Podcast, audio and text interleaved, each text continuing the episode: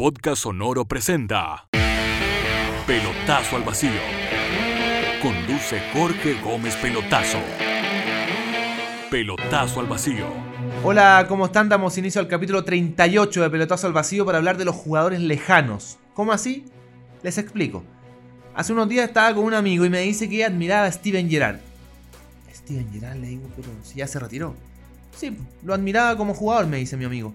Y eso plantea dos situaciones. Una es que estoy viejo, yo y mi amigo. Algunos van a decir, sí, he hecho mierda. Eh, pero con respeto, sí, está bien. Pero entiendo a mi papá. Porque cuando yo era chico, me hablaba de Johan Cruyff, de. de. no sé, Carlos Caselli, de tantos jugadores, y yo no los vi jugar. Y, y era como que mi papá me hablaba en chino. Y ahora cuando mi amigo me habla de Gerard y yo, por ejemplo, se lo comento a un sobrino que no lo vio jugar, empiezo a entender a mi papá. Por primera vez, el viejazo. El viejazo futbolero porque cuando ya te das cuenta que los técnicos fueron jugadores y los viste jugar a todos o a casi todos, te sentí viejo.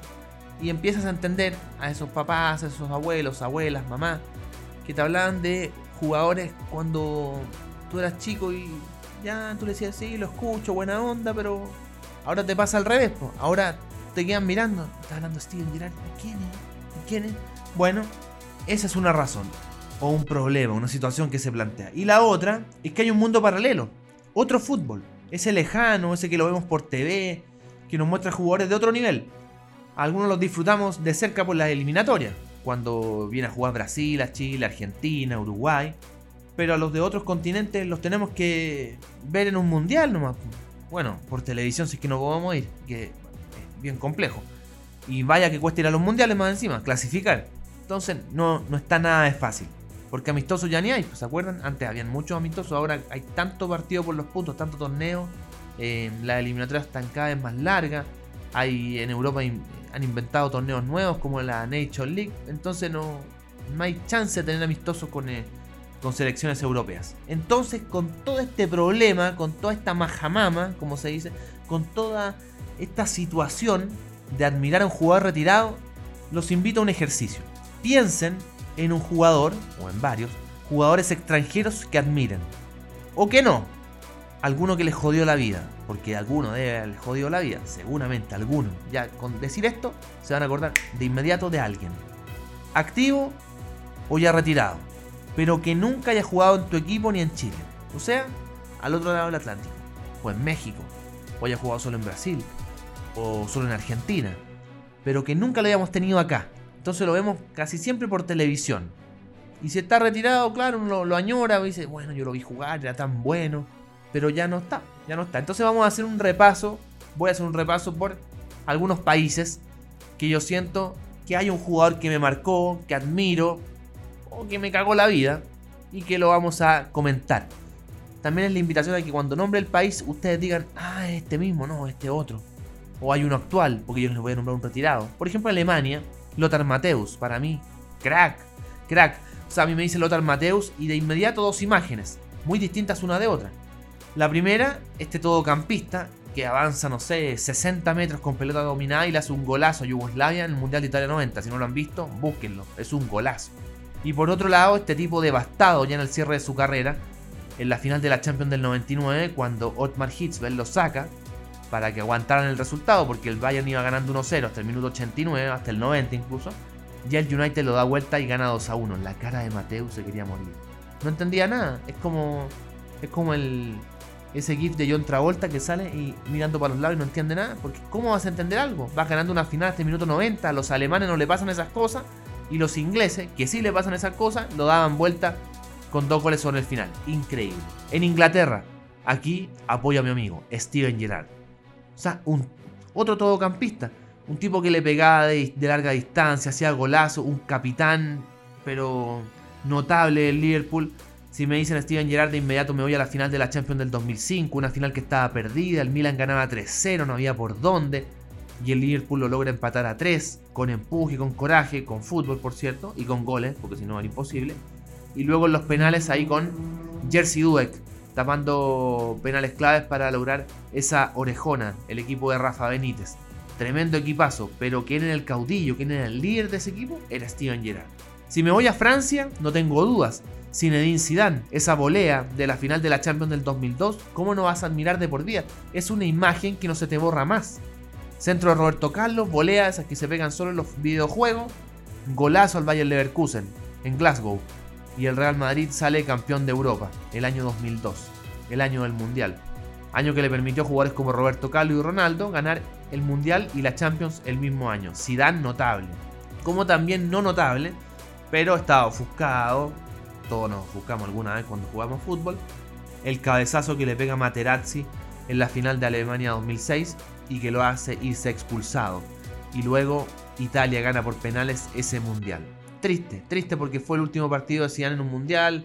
Un crack no se merece despedirse así, pero así es el fútbol. Si me voy a Italia hay muchas opciones, pero para mí un jugador que siempre admiré, Del Piero.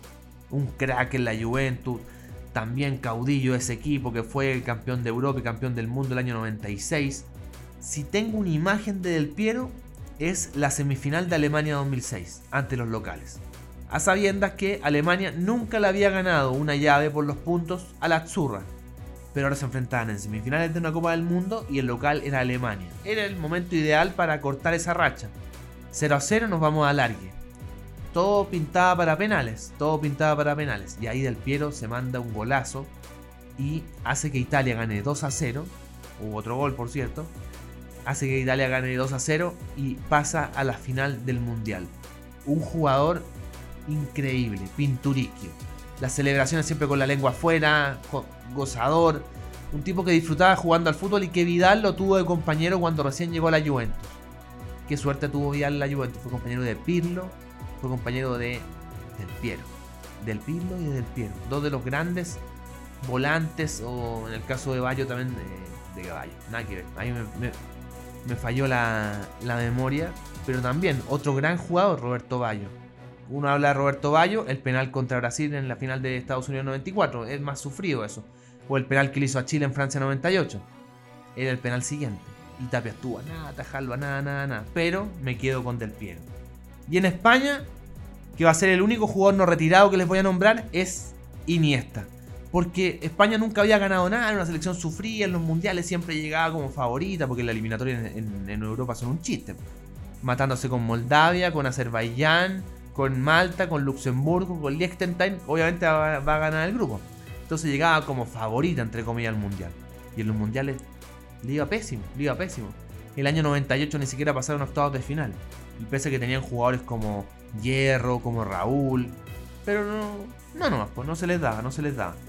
Entonces el año 2010 como que rompió el molde, más allá que el 2008 habían ganado una euro, su segunda euro, porque la primera la habían ganado el 64. El año 2010 ese gol de Iniesta rompe el molde, como les decía.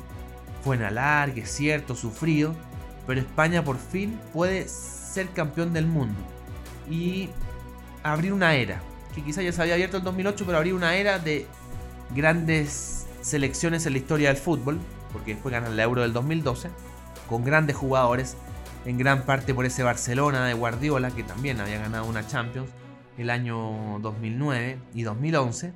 Entonces, como que confluyó todo para que España ganara algo. Entonces, ese gol de Iniesta es, es un orgasmo a fin de cuentas para el pueblo español. Es por fin, por fin, después de tanto sufrimiento, salimos campeones del mundo. Algo que no es fácil, que no es fácil, y que España, la verdad, se demoró bastante en hacerlo. Vámonos más acá, a nuestro continente, en Argentina. Lo más fácil es decir Messi o Maradona, pero yo me quedo con Batistuta. Qué goleador, qué goleador, tremendo, tremendo goleador. En la selección y en Italia. En los mundiales, en Francia 98, ahí haciéndole goles a Jamaica. Claro, no es gran rival, pero había que hacerlo. Ganaron 5-0, haciendo goles claves y que lamentablemente no tuvo una campaña ideal en, en, las Copas del Mundo porque el 94 quedan eliminados en octavos de final con Rumania, el 98 con Holanda en cuartos de final, el 2002 no, pasa en la fase de grupo, entonces ese gran goleador no tuvo un premio a nivel de Copas del Mundo. Sí en Copa América, fue campeón en el 93, fue campeón en el 91, pero faltó eso en, el Mundial. Un tremendo goleador, cada vez que jugaba con Chile, en la mayoría de los partidos tengo recuerdo de goles que le hizo a Chile. Un muy, muy buen jugador. Mm, de verdad, admirable. Y lo que hizo en Italia, en la Fiorentina, después en la Roma, notable. La Fiorentina, goleador. En la Roma fue campeón Si hacemos el repaso de los goleadores históricos de la Serie A italiana, es el sudamericano con más goles.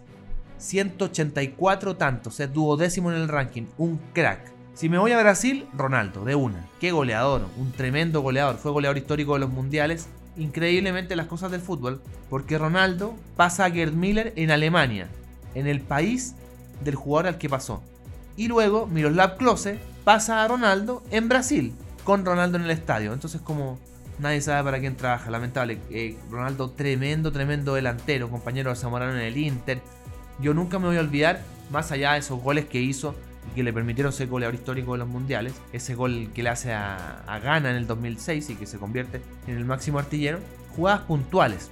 Un amistoso contra Chile que ganaron 4 a 0, dos goles de Ronaldo, dos de Romario, que sirvió incluso para hacer un, comercial de Nike.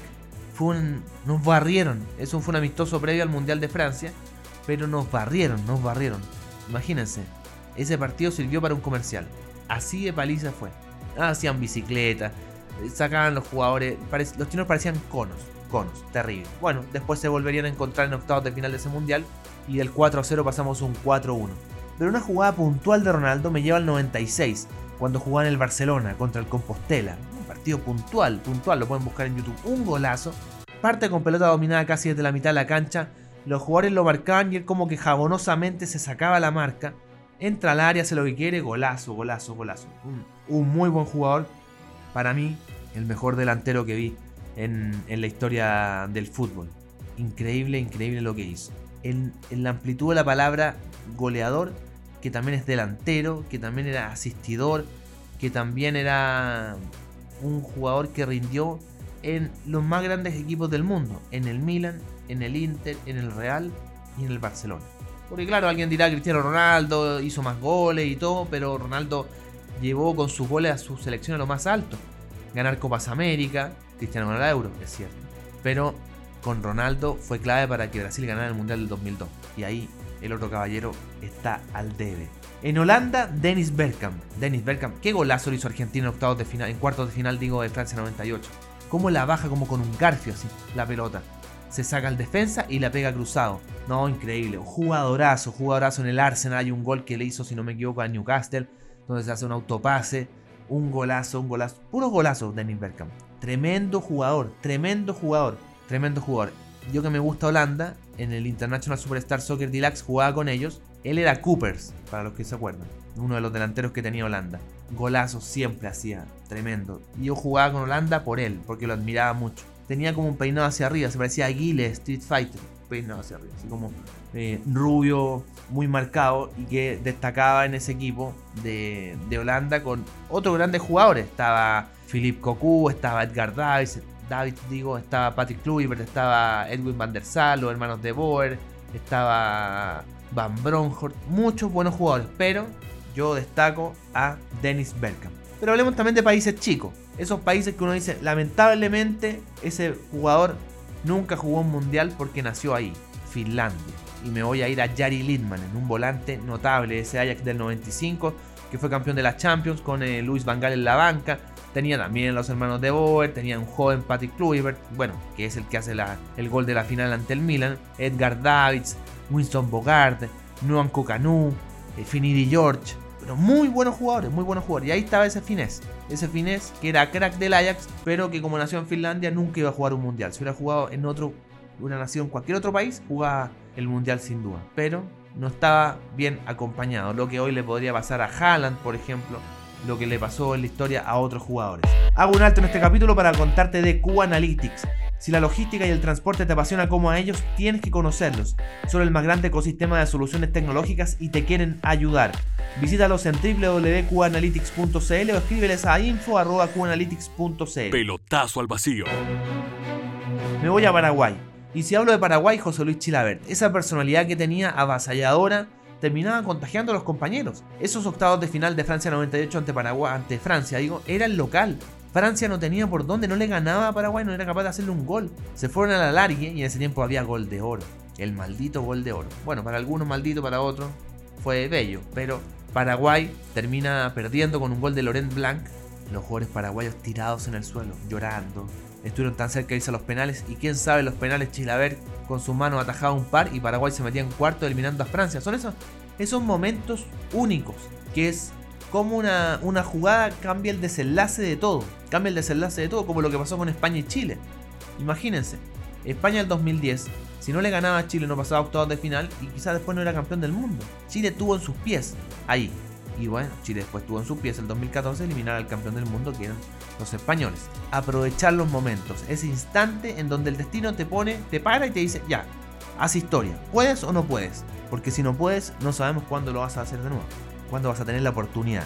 Y ahí Chilaver levantando a sus compañeros en ese partido contra Francia, abrazándolo, dándole ánimo. O sea, una entereza, porque perfectamente también tenía todo para ponerse a llorar. Estuvieron tan cerca de los penales y no pudieron. Admirable Chilaver y también como es arquero, nunca me voy a olvidar cuando eh, como cobrador de tiros libres, en Camino a Francia 98 le dijo a Argentina, le voy a hacer un gol a Argentina en el estadio de River. En ese tiempo jugaba en Vélez. Tiro libre para Paraguay, Chilaver recorre toda la cancha, cobra el tiro libre, gol. Lo celebró el estadio vacío. Cumplió la palabra. Y por otro lado, por clasificatorias contra Chile, le tira un penal a Sergio Vargas y Vargas se lo atajó. ¿Cómo se lo gritó Vargas en la cara en la, en tajada? Increíble, eso fue el 2001. Lamentablemente perdimos con un gol agónico de Paraguay después y ahí Vargas sentado al lado del palo como no pudiendo creerlo porque era, era único ese, ese partido. Esa eliminatoria a Chile le fue como las hueas, porque la verdad no, no, no se puede decir de otra forma, fuimos últimos, pero, pero fue un partido único, ese e inolvidable. Otro país, Rumania, no, no hay muchos jugadores en Rumania. George Hagi, el Maradona de los Cárpatos. Qué buena po, buena po. Yo siempre he sido medio reacio a estos apodos porque terminan como mufando, ninguneando. Eh, pero en este caso no. Que, un crack y que tapó en el Maradona de los Cárpatos, hay que llevar esa mochila. Y la llevó rumbo a Francia 98, esa Rumania que clasificó, que Hagi pasó a octavos de final. Imagínense, eliminaron a una Argentina que ya no tenía Maradona porque estaba ya había dado dominio positivo, y le gana 3 a 2 a Argentina y pasa a cuartos de final donde queda eliminado con Suecia. Un equipazo con, eh, bueno, de los que me acuerdo, Prunea el arquero, Dan Petrescu, la memoria falla a veces, pero George Hagi era, era ahí, era ahí, el cran. Dumitrescu, Dumitrescu, uno de los delanteros. Equipazo de Rumania, pero me quedo con George Hagi, este jugador que uno, es uno de los que jugó en el Barcelona y en el Real Madrid. No muchos hicieron esa gracia.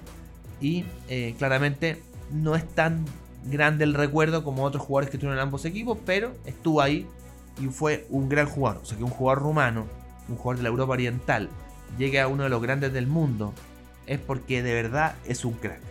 En Perú hay grandes jugadores, pero yo me voy a quedar con Flavio Maestri. No porque haya jugado en la U, porque a mí me gusta la U, sino porque el recuerdo de Maestri es esa clasificatoria Francia 98, el Perú-Chile. Recuerden que Chile clasifica al Mundial por diferencia de gol, gracias a los goles de Salas y Zamorano. Y el partido en Chile había que ganarlo. Si lo empatábamos, Perú quedaba sobre nosotros. Y Chile gana 4 a 0. Pero cuando iba ganando 1 0, Maestri tuvo un doble palo en el arco de Nelson Tapia. La para de pecho, le pega palo. Le llega el rebote justo a él, le pega nuevo palo. Y uno dice, bueno, estamos con la suerte. O sea, si no entró esta doble pelota, es por algo. Estábamos bendecidos en ese encuentro. Luego eh, Pedro Reyes hizo el 2 a 0. Dos goles más de Salas, triplete. Y ahí está 4 a 0 para Chile en la penúltima fecha de las clasificatorias. Luego Chile le gana a Bolivia y va al Mundial después de 16 años. Si me voy a Bulgaria, Risto Stoikov, crack también, crack también, imagínense. En cuartos de final de Francia 98 eliminan a Alemania. ¿Cuántos países pueden decir eliminé en una llave directa a Alemania? Bulgaria lo hizo. Estaba también Lechkov, Balakov, Ivanov. También la memoria puede fallar. Muy buenos. Mijailov, el arquero. Trifón Ivanov, ese uno, un defensa que era como menos chascón, con barba. Tenía pinta como de vagabundo. Escoba dirá alguien, pero bueno, estoy hablando de él, el Noemi.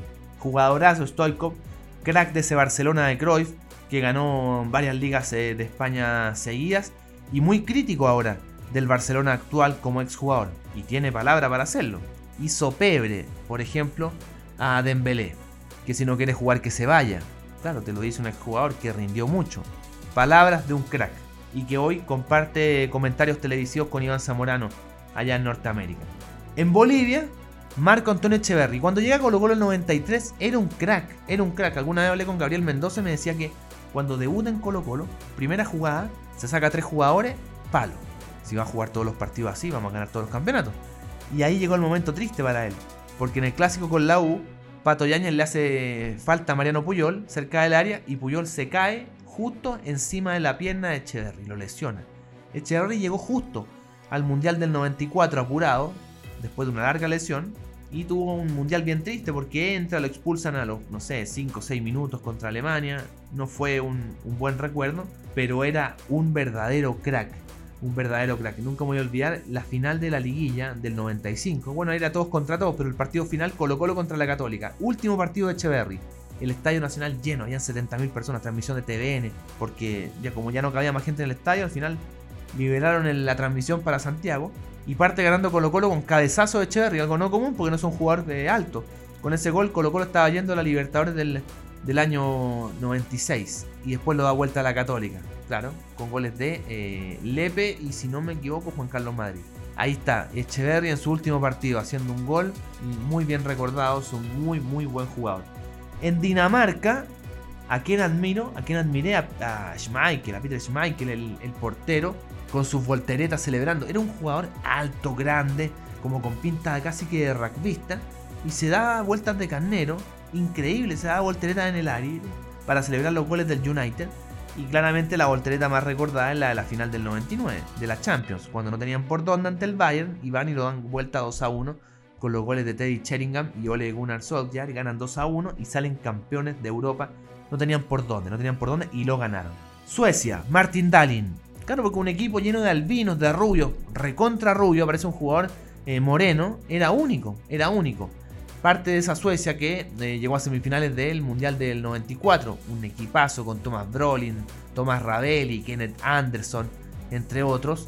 Y bueno, que llegó ahí. Pero Martin Dahlin siempre me llamó la atención y lo admiraba porque decía, bueno, tiene que ser muy bueno para estar en un equipo donde juegan puros rubios. Eso obviamente con la ignorancia de un cabro chico de 12, 13 años. Después te das cuenta que era un jugadorazo y que fue el inicio, fue como icónico porque hoy vemos con este tema de las nacionalidades, de las nacionalizaciones, digo, o de jugadores que por constitución pueden jugar en un país, si tu papá o tu mamá o tus abuelos fueron de ese país, como pasa con Brereton, por ejemplo, es mucho más común hoy ver jugadores de otras, de, otras razas o, de otros orígenes jugando en, selecciones distintas. O sea, vimos por ejemplo a, a jugadores que jamás habrían llegado a una selección, pero que ahora lo pueden hacer. Lo pueden hacer. Si se fijan, con temas históricos claves como marcó la Segunda Guerra Mundial, ¿ustedes se imaginan que un polaco o dos polacos hubieran jugado en la selección de Alemania? Nunca. Y el actual goleador histórico de los mundiales, Miroslav Klose, nació en Polonia. Lucas Podolski nació en Polonia. Entonces nos damos cuenta cómo el mundo cambió, la globalización cambió. Y eso es muy importante porque nos permite darnos cuenta que el fútbol es importante, pero que este tema de la nacionalización y casi que el racismo está completamente fuera, fuera. Hoy, si un jugador quiere jugar por otro país, denle esa posibilidad. Antes había jugadores que jugaban por tres selecciones, luego la FIFA normó un poco eso, solo por una selección, ahora se puede jugar por la juvenil de un país y luego por la adulta de otro, pero está esa chance. ¿Por qué no poder jugar por otro país? Por otro país. Es una, una oportunidad única. Acá el jugador que te cagó la vida, Austria, Ivica Bastic. Ese nombre no se me va a olvidar nunca porque Chile estaba a punto de ganarle a Austria ganando un partido en un mundial después de tanto tiempo. El último partido que había ganado en el tercer lugar del 62 ante Yugoslavia, el gol de Ladio Rojas. El 74 no ganaron partido, el 82 no ganaron partido, el 98 en el D1 le pudimos ganar a Italia, le estábamos ganando a Austria y minuto 95, gol de Ivica Bastic. Qué sujeto más despreciable. Despreciable. Un tipo que te cagó la vida. En Croacia, todo lo contrario, Davor Zucker, un goleador de ese Mundial del 98, fue compañero de Zamorano en Sevilla. Llegó al Madrid justo para reemplazar a Zamorano. Zamorano se había ido al Inter, llegó Zucker a reemplazarlo. Un gran crack. Hoy ahí trabajando en la Federación de Fútbol de Croacia. Y en Gales, este ejemplo de jugador. ¿Por qué? Porque es muy raro hoy que un tipo esté toda su vida en un equipo. Nosotros pensamos que Messi iba a ser así, no se dio. Pero Giggs estuvo toda su vida en el Manchester United solo un equipo entre el 91 y el 2013, 24 temporadas, 963 partidos, 168 goles y la gran gracia, nunca lo expulsaron. Ni una roja en casi mil partidos. Craco, ¿no? Es difícil. Claro, no era volante de corte, no era defensa, quizás no era tan, tan complicado que no lo expulsaran, pero hasta los delanteros lo expulsan de repente. Ojo con eso. Antes de seguir con el capítulo te hablo de Estación Rock. ¿Sueñas con tocar un instrumento y sientes que no puedes? Hay una escuela en Puerto Varas que tiene los profesores que te enseñarán a tocar la música que te gusta. Búscalos en www.estacionrock.cl y revisa la mejor plataforma de clases online en www.erock.com. Pelotazo al vacío. Ucrania, Chepchenko de una, llevó a su selección a un mundial, un país chico, y fue a Alemania en 2006. Lideró a esa selección y luego como DT clasificó a Ucrania a la Eurocopa, a la última, a la del 2020, y llegó a cuartos de final quedando eliminado con Inglaterra. O sea, hizo historia como un jugador y como técnico. Balón de oro en 2004, un crack, cómo no quererlo, cómo no admirarlo. En República Checa, Pavel Nedved, balón de oro el 2003. Ese tipo medio chacón, que era uno de los caudillos de su selección de la República Checa del 96, cuando llega a la final de, de, la, de la Eurocopa, que pierden con Alemania 2 a 1, cuando ya estaba en vigencia el gol de oro, porque Alemania sale campeón con gol de, de oro de Oliver Viejo, terrible un equipo de República Checa que tenía a Pavel Spoborski, a Jan Kohler, a Pavel Kuka. Buenos jugadores, pero que Nedved ya pintaba para el crack que terminó siendo después, compañero en la Lazio de Marcelo Salas, un muy buen jugador y que por algo llegó lejos en el fútbol. En Portugal, no, no es Eusebio, no es Cristiano, es Figo. Y el recuerdo a Figo es del 2000, porque hace un rato les hablaba de Hagi, lo de Figo fue más marcado.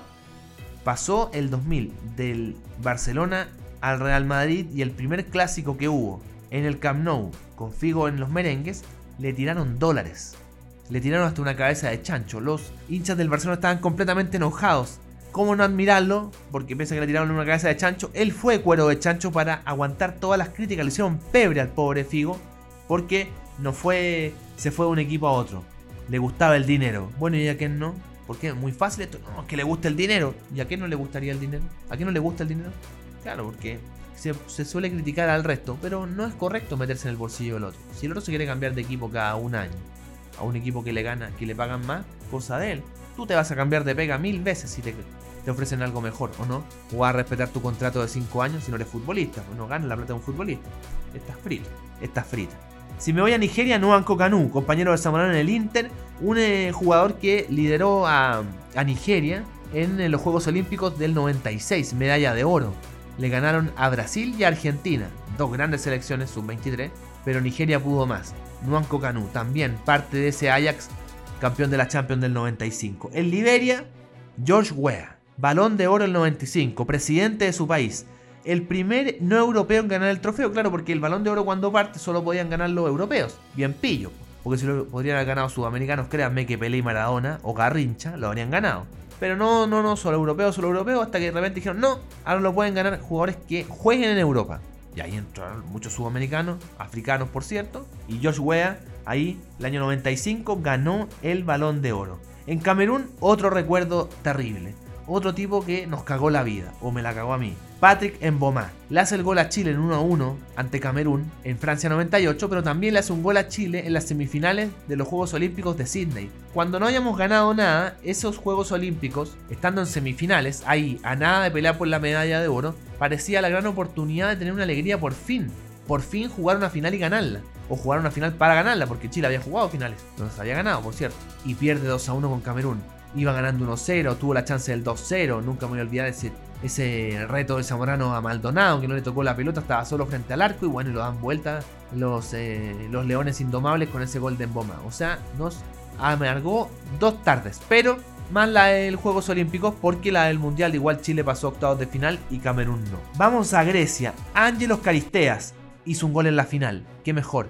Una selección ninguneada, que decían que jugaba mal, Caristeas llegó, gol, Pepa ante Portugal. En Portugal, campeón, listo. ¿Cómo no lo voy a admirar? ¿Cómo no voy a admirar a esos jugadores que rompen la historia? Lo voy a admirar por siempre. En Costa de Marfil, Drogba, Didier Drogba, un atleta. Ese gol en la final de la Champions League del 2012. Contra el Bayern en Múnich. El Chelsea, pese a que se habla de partidos neutrales, era completamente visita ahí. Ahí está Drogba para liderar ese equipo y ganar su primera Champions. Tremendo. Habían perdido la del 2008 ante el eh, Manchester United en Moscú pero se sacaron las balas el 2012 en Alemania y ganaron esa Champions. Drogba, un atleta, un atleta porque futbolistas africanos hubo muchos buenos, grandes cracks, pero así cuando me hablan de futbolista africano atleta, es Drogba. Cómo corría, qué estado físico tenía, era pero increíble, increíble. un tremendo, tremendo jugador. Y quedamos con los últimos dos y nos vamos a ir a Centroamérica. Primero en Jamaica. Y en Jamaica, yo sé que se van a acordar de otras cosas, pero metamos en el fútbol, tranquilo. En el fútbol. Dan Burton. O Dan Burton. Acá volvemos a los apodos de mierda. Porque le decían el Ronaldo jamaicano. No te pueden decir el Ronaldo jamaicano. Ya con eso te mufaron. Pese a eso, clasificó a su selección al Mundial de Francia. Primera vez que Jamaica iba a un mundial. Pero le toca un grupo con Croacia, con Argentina y con Japón. Está complicado. Muy complicado. Eran todos debutantes en los mundiales, es cierto, pero Jamaica tenía menos, menos equipo que los otros dos. Y que Argentina, quiere decir. Bueno, le fue pésimo, perdió 5-0 con Argentina y ahí está, el Ronaldo jamaicano. ¿Por qué lo admiro? Lo admiro porque fue capaz de llevar una selección que comúnmente no juega los mundiales, de hecho jugó solo ese, e hizo historia con ella. Porque hacer historia de repente en Brasil, en Argentina, en Alemania es más fácil porque está rodeado de buenos jugadores cuando eres el crack o uno de los dos cracks de tu selección y logras llevarla a un mundial, eso te hace admirable, te hace admirable. Y no tienes por qué ser un gran jugador, no tienes por qué ser un, tipo exitoso que haya ganado cuatro Champions, cinco ligas, no. Ese pequeño gesto que le permitió a Jamaica ir a un mundial hace que Dan Burton sea admirable. Hasta ahí. El que le puso el apodo, no. Ese es detestable. Porque le pueden poner el Ronaldo jamaicano. Y el último, Trinidad y Tobago, Dwight York. Porque en el Manchester United de fines de los 90 tenía a Andy Cole y a, Dwight York. Era un equipo que sus delanteros eran unos cracks. Yo siempre pensé que Dwight York era inglés, Andy Cole inglés. Y siempre decía, ¿por qué no lo llaman la selección? No llaman la selección. Inculto completo. inaceptable.